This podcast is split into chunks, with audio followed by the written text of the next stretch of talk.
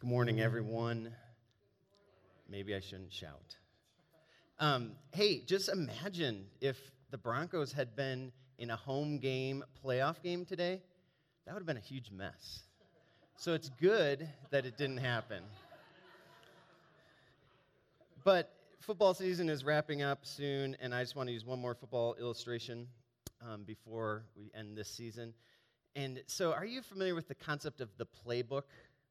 Is this not a new concept to you, perhaps? But in football, every team, every offense has a playbook, which is literally a book of their plays that they run as an offense in order to try to advance the football down the field while the defense opposes them in that and tries to stop them from doing that.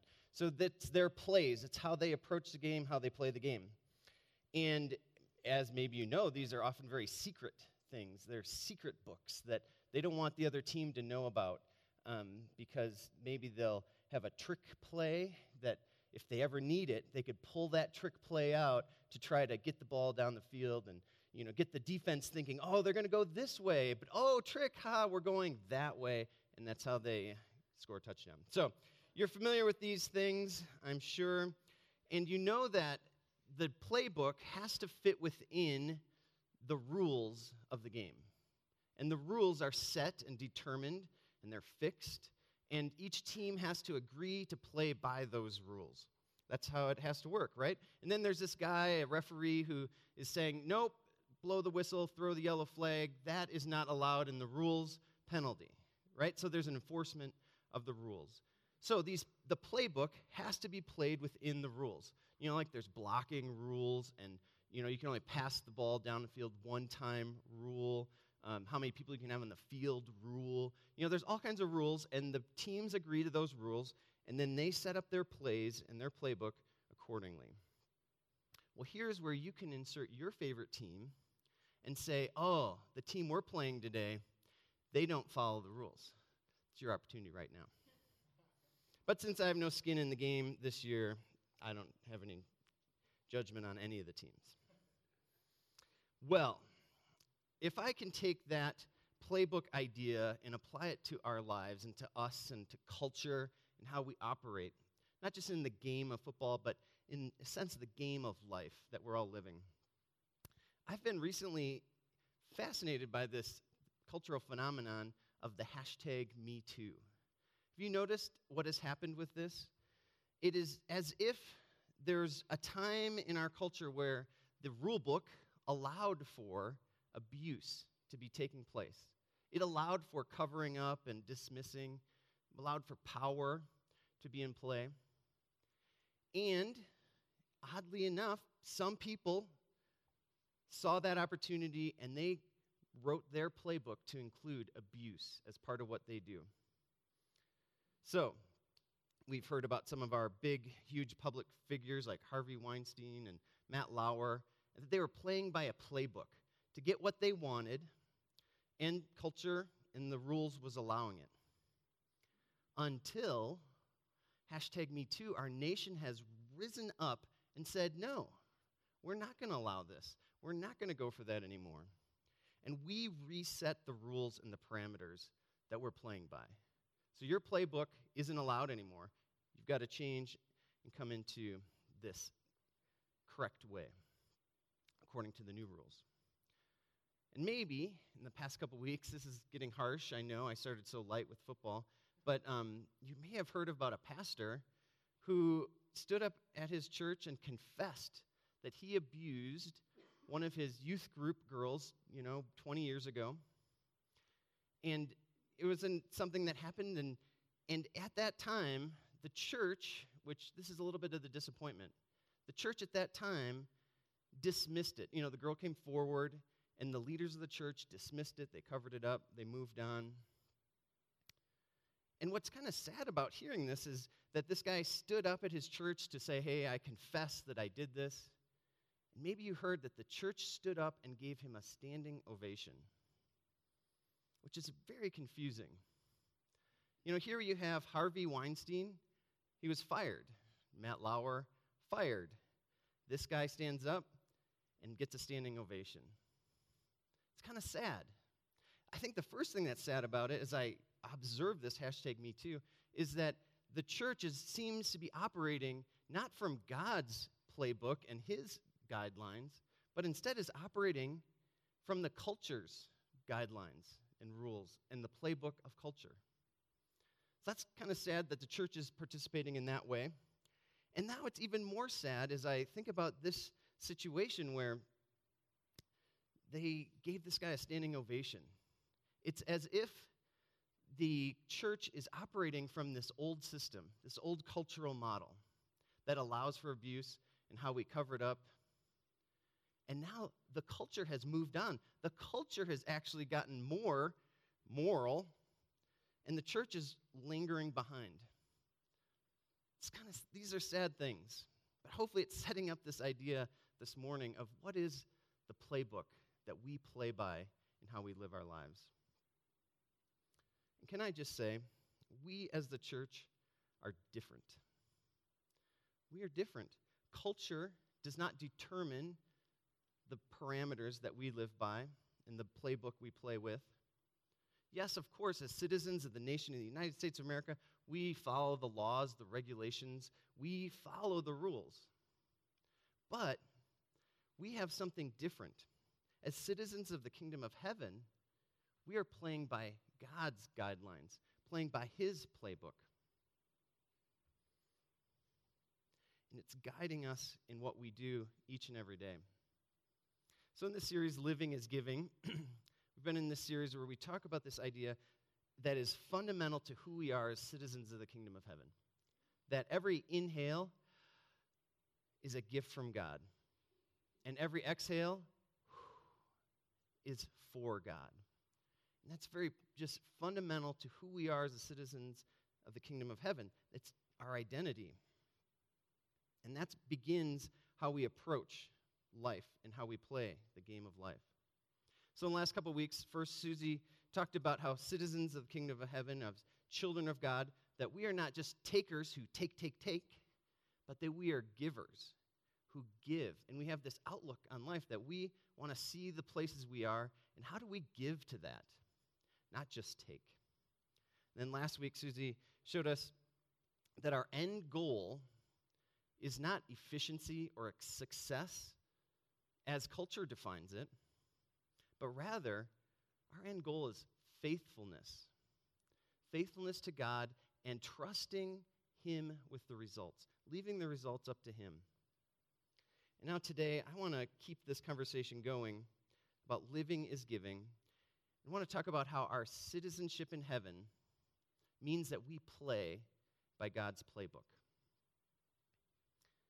Last weekend, right here in the parlor, our staff and elders did a, a retreat, our kind of annual retreat, where we look out at the year ahead and what we're going to do and plan and prepare. And a part of what we did was we began by asking the question what is the purpose of church? It's us going back to the basics, making sure that as we proceed into the year ahead, that we are playing by God's playbook, that we're following His rules and regulations, that we are proceeding as God wants us to proceed, that we are in alignment with God. So, kind of a fundamental question as we move forward. And to set up this question, I first asked this other question What is the purpose of a cranberry marsh? Now, some of you may know that a cranberry marsh is a place where cranberries are grown, much like a farm, except it's called a marsh. And you may also, that's what a picture of a marsh looks like. And um, you also may know that I am a fifth generation cranberry grower. I didn't grow up on a cranberry marsh like my mom, but I was around cranberry marshes. I worked on them in the summer. And here's a picture of my grandpa, Russ, and his dad, Oscar, out on the marsh. So I love that. That sits in my office. So cranberries are important to me. Um, but here's the question What is the purpose of a cranberry marsh? And your initial answer may be to grow cranberries. But while that is an important function of what cranberry marshes do, that is not the purpose that cranberry marshes exist for. I mean, if you look at cranberries just this past year, there was such a bumper crop of cranberries that they didn't have enough storage to take them all in. So as a result, they had to dump perfectly good cranberries this past year because they didn't have a place to store them. So if you think about it, the purpose of cranberries marsh is not to grow cranberries and then dump them. Purpose of cranberry marsh is to grow cranberries to provide cranberries to people to be eaten and nourished by. That's the purpose, to nourish people with this fruit. So, as a fifth generation cranberry grower, um, I have seen how the methods of a cranberry marsh have changed over the year. Even in my short lifetime, I have seen a change in how cranberries are grown, how they're harvested, how they're used. I mean, back in the day, what I mean, cranberry jelly, that's it. But now you have cranberry juice and craisins, and you make all kinds of things out of cranberries. They've developed how we use cranberries. So, over time, the methods have changed, some of the uses have changed, but the purpose has always remained the same. So, for example, 150 years ago, think about how people harvested cranberries. Here's a picture from Cape Cod. People hand picking, using their fingers to pick each individual berry, put them in the bucket. That was one method way back then of how they picked them in order to deliver them to people to eat. But nowadays, this is a huge shift and jump forward. Here's a berry pump. This is made at Paul's uh, machine shop in Warrens, Wisconsin.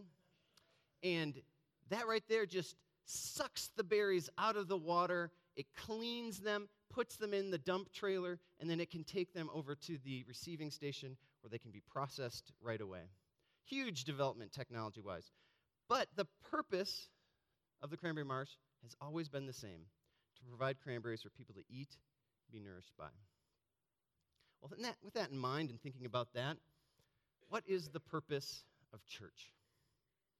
What is the purpose of church? You might say, oh, well, it, the purpose of church is to gather on Sunday, even on snowy days. And that's something we do, that's a method, that's a practice. But that's not the purpose. We don't gather just for the purpose of only gathering. Or you might say, ah, well, it's these groups. You know, we're launching these groups, and it's the purpose of church is to gather these people into smaller groups. And again, that's a method, that's something we do. Hopefully, it's a good practice, but it's not the end purpose.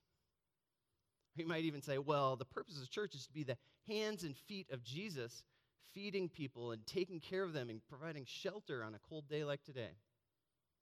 But even that is a method, it's something that we do, it's not the end purpose. You know, these are, in a sense, the plays in our playbook that we're playing by, but the purpose is something bigger. The purpose of the church is to love God, love one another, and love others.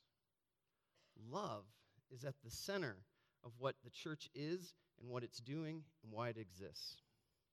So if you think about loving God, you know, that's kind of a direction of up, that we love God, and that's an up direction. And in our loving God, we can worship God. So the things we do are sing songs to, to remind ourselves of who God is, what God is like, how God thinks about us, his care and attention to us. That's us worshiping. You also think about we're teaching. We're teaching and reminding and helping us understand what it means to be a child of God.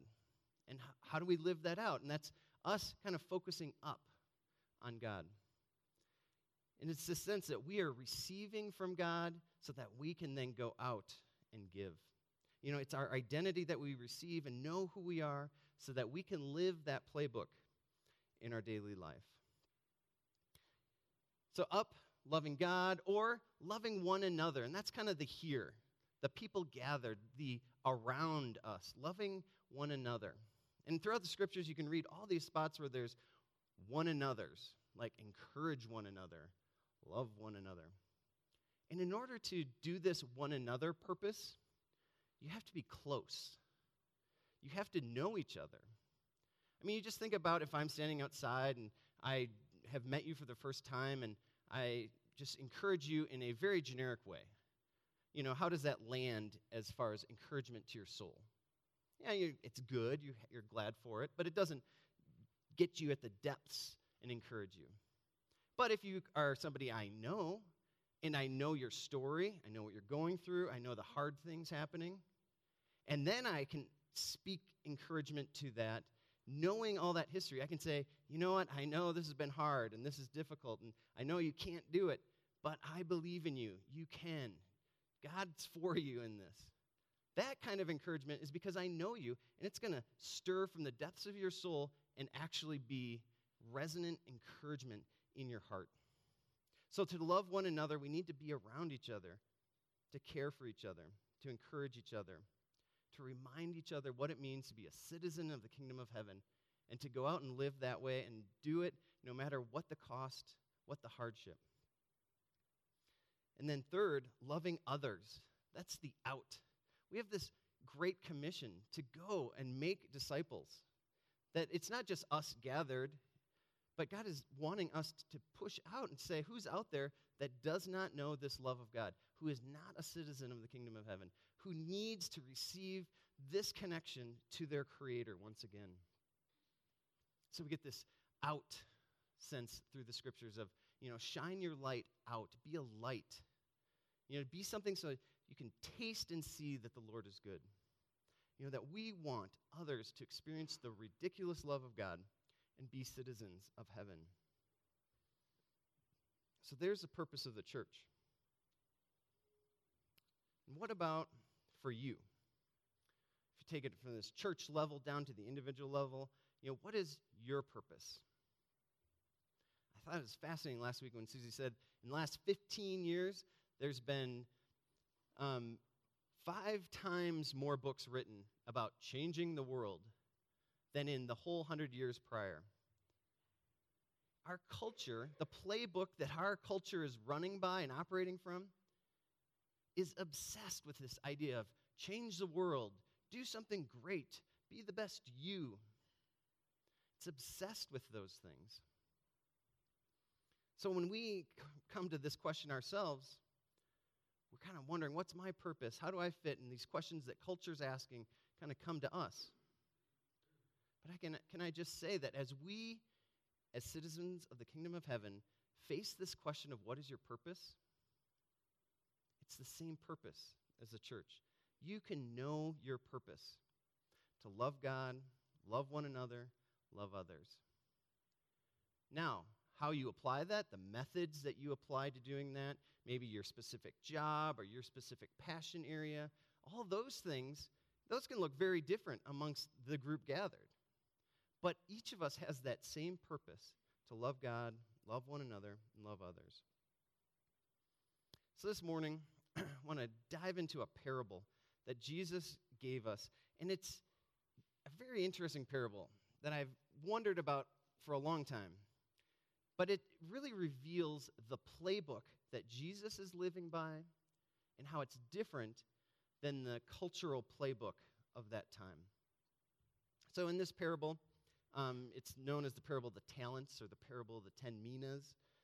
Um, and this is one way Jesus is teaching us about the kingdom of heaven. And if you're familiar with the parable of the talents, maybe you've heard a reading of it, an interpretation that says, hey, whatever God gives to you and entrusts to you, put to good use. You know, that's a message that is very common coming out of this parable. But recently, I've come across a reading of this parable from Central America that has really resonated with me and seems to answer some of my questions about this parable. So this morning, I just want to walk through this parable, looking at it through the eyes of the Central American interpretation of this. So, Luke 19, 11 through 27 is where it's located. This parable also exists in Matthew 25. We're looking at Luke, Luke 19. So, here's how it begins. While they were listening to this, he, Jesus, went on to tell them a parable. Because he was near Jerusalem, and the people thought that the kingdom of God was going to appear at once. So here we're getting the setup, the context for the parable. And simply that Jesus is about to enter Jerusalem, Jesus is about to be crucified, all that is ahead of Jesus in his mind, and he knows that. That's the playbook he's living out.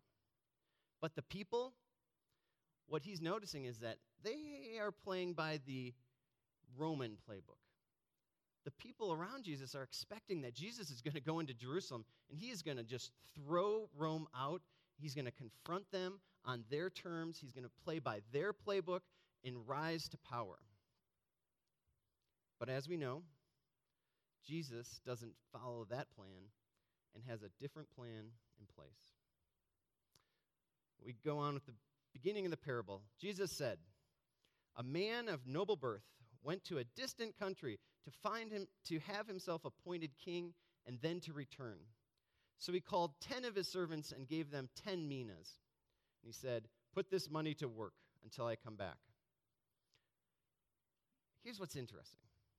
But his subjects hated him and sent a delegation after him to say, We don't want this man to be our king.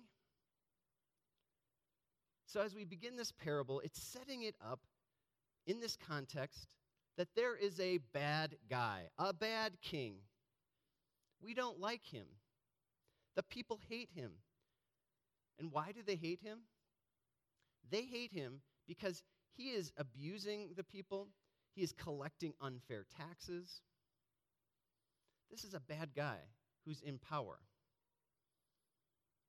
And this part, this little description right here, Jesus is not making this up. If you read Craig Blomberg's book on interpreting the parables, Craig says this is exactly what happened after Herod the Great died and his son, Archelaus, followed him and went to Rome in order to determine himself to be the next ruler over Judah. So, he in 4 BC went for imperial ratification of his hereditary claim to the rule of Judah. Isn't that interesting?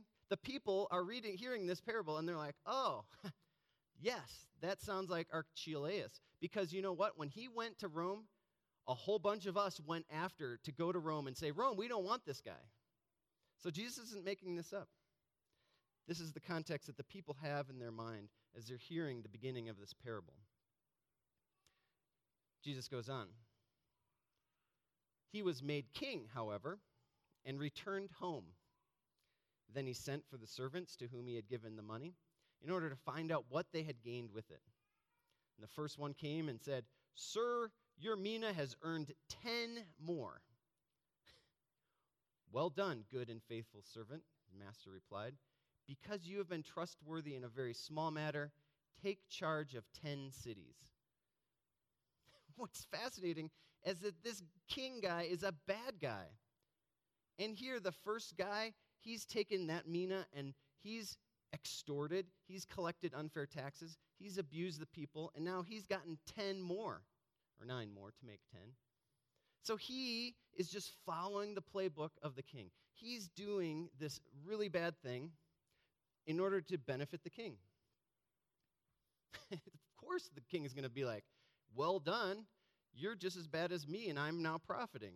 Hooray. Good for me to have you on my team. You know, if you play along with the game, you'll get rewarded for it. And then the parable goes on when a second guy, servant, comes and says, Sir, your mina has earned five minas more. His master answered, Well, you take charge of five cities. And here's just another affirmation of someone who's playing by the king's playbook, who's following the king's ways, doing what the king wants. He also is a bad guy because in order to make those minas, he's abusing the people, collecting unfair taxes. And now we come to the third servant. Come to this third servant. Another servant came and said, Sir, here is your mina. I have kept it laid away in a piece of cloth. I was afraid of you because you are a hard man. You take out what you did not put in and reap what you did not sow. Boom. Here's a guy who's saying, No, I refuse to play by your rules. I'm unwilling to do what you do. I refuse. And yes, he was afraid. He was afraid there's a cost, there's a consequence. But he would not do what the king wanted him to do. And here's the hero in our parable somebody who is not willing to go along and do what the king wants, but someone who's willing to stand up and say, No, that's not right. This is the way to live. It's fascinating. The third servant calls out the king and is like, Hey, king, you are trying to reap what you did not sow. That's not right.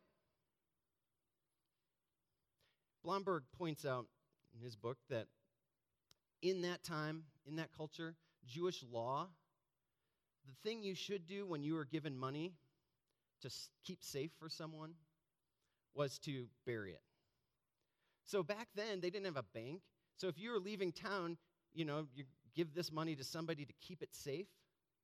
The thing they were supposed to do, the right thing, was to bury it, keep it safe, protect it. So when that person comes back, you can give it back to them. To risk that, to invest that money, that was foolish back then. Just the way they operated, in how they saved money, how they kept it safe. So, this guy says, No, king, I'm not going to play by your rules. I'm going to do what is the accepted thing in the Jewish law. here's the king, he's expecting something different, right? He's like shocked that this guy refused him. So the master goes on. His master replied, Well, I will judge you by your own words, you wicked servant. You knew, did you, that I'm a hard man, taking out what I did not put in, reaping what I did not sow? Why then didn't you put my money on deposit so that when I came back, I could have collected it with interest? Of course, the king is upset. Of course, he condemns the third man. He didn't do what he wanted him to do. In our world now, today, we call this civil disobedience. Not doing what the king wants. And what does the king want? He's playing his cards. He's like, hey, I just want more. My playbook is more. And here for this third servant, this comes at great cost to refuse the king. And it's interesting because we now turn to what the crowd says. The master, the king says, Then he said to those standing by, Take his mina away from him and give it to the one who has ten minas. That's the rules of his game. And here's what the crowd said Sir, he already has ten. Isn't it interesting? It's like the crowd is like beginning to come in and say, wait a second, maybe this guy's right. Maybe the rich shouldn't always get richer. Maybe the poor shouldn't always get poorer. Here we see how the king takes care of his own, and those who refuse him, he pushes off to the side. Jesus is teaching his followers that you don't need to play by those rules. Jesus is about to go to Jerusalem where he is going to, by his life, demonstrate not playing by Rome's rules, but he is establishing the kingdom of heaven through what he is going to do.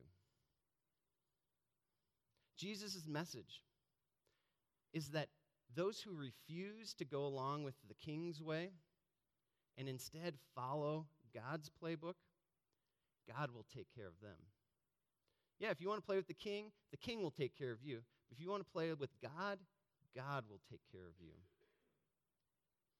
Well, and finally, in wrapping this parable up in a very harsh way, we finish with the king saying, I tell you that everyone who has, more will be given. But as for the one who has nothing, even what they have will be taken away. There's the playbook. And in addition, But those enemies of mine who did not want me to be king over them, bring them here and kill them in front of me. Ah, that's pretty ugly. The king saying, hey, here's my game. If you don't play along, I'm going to power up and take you out. Which is such a different message than what Jesus is saying. And what Jesus teaches us about the kingdom of heaven. I think this is so insightful, this reading of this parable, because it shows how Jesus is inviting us to live with him. To not just live in culture and by the world's rules and play, you know, what you can get away with or, you know, over here. But he's saying, hey, play by my rules, follow me, live out my playbook, I will take care of you. Our purpose is to love God, love one another, to love others. And for us, citizens of heaven, living is giving. Living is giving because every breath we breathe in is a gift from God. And every exhale is for God. Citizens of heaven are not playing by the world's playbook to take whatever you can get while the getting is good. Citizens of heaven don't have to take. What a concept. We don't have to take because we understand that everything we need for our life, our health, our well being is given to us. We receive from God like taking in a breath, and then we give back freely, abundantly, because we know God will give us more. And this is how we join in God's ridiculous love being expressed on this earth. Well, in closing, and I know Matt might have to set up something for this video, um, but I have watched this documentary called Godspeed. And I want to just show you the beginning introduction of it and encourage you to watch the rest of it on your own this week because it really speaks to this idea of what is the playbook you are living by and inviting us in to play by God's playbook, as differently as that might be, but invites us into that. So I put the link, www.livegodspeed.org, in the sermon notes.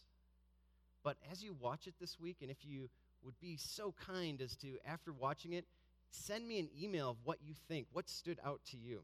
I would love to hear that. But one of the points that I heard was that the playbook of our culture is speed and fast and more.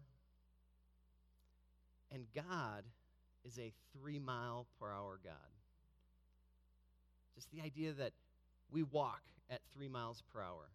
And how different is our life experience when you're walking through life? Rather than driving 60 miles per hour in your car, getting somewhere, walking changes our perspective. I appreciated that in how I'm living in my playbook in approaching life. Well, hopefully, as we watch the introduction to this clip, um, it intrigues you enough to want to watch and prepares you to come to the communion table and consider what is the playbook that you're operating from. Let's take a look.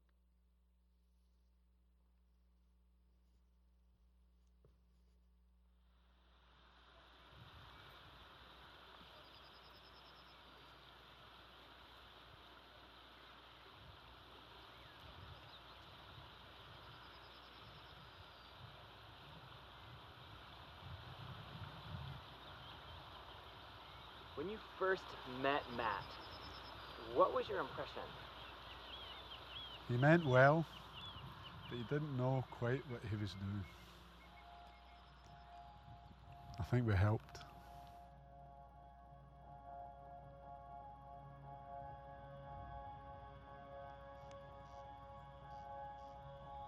I think they did help. I've been running for most of my life running through life to get somewhere else. But the thing about running is that you miss things, many things. And if I kept running, I was going to miss everything. 15 years ago, I was finishing seminary. I'd studied history, I'd studied Jesus. I was pretty sure I knew what I was doing.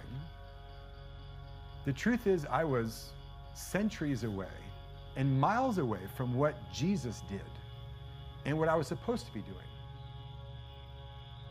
When I was running, it was easy to stay hidden, to avoid being known.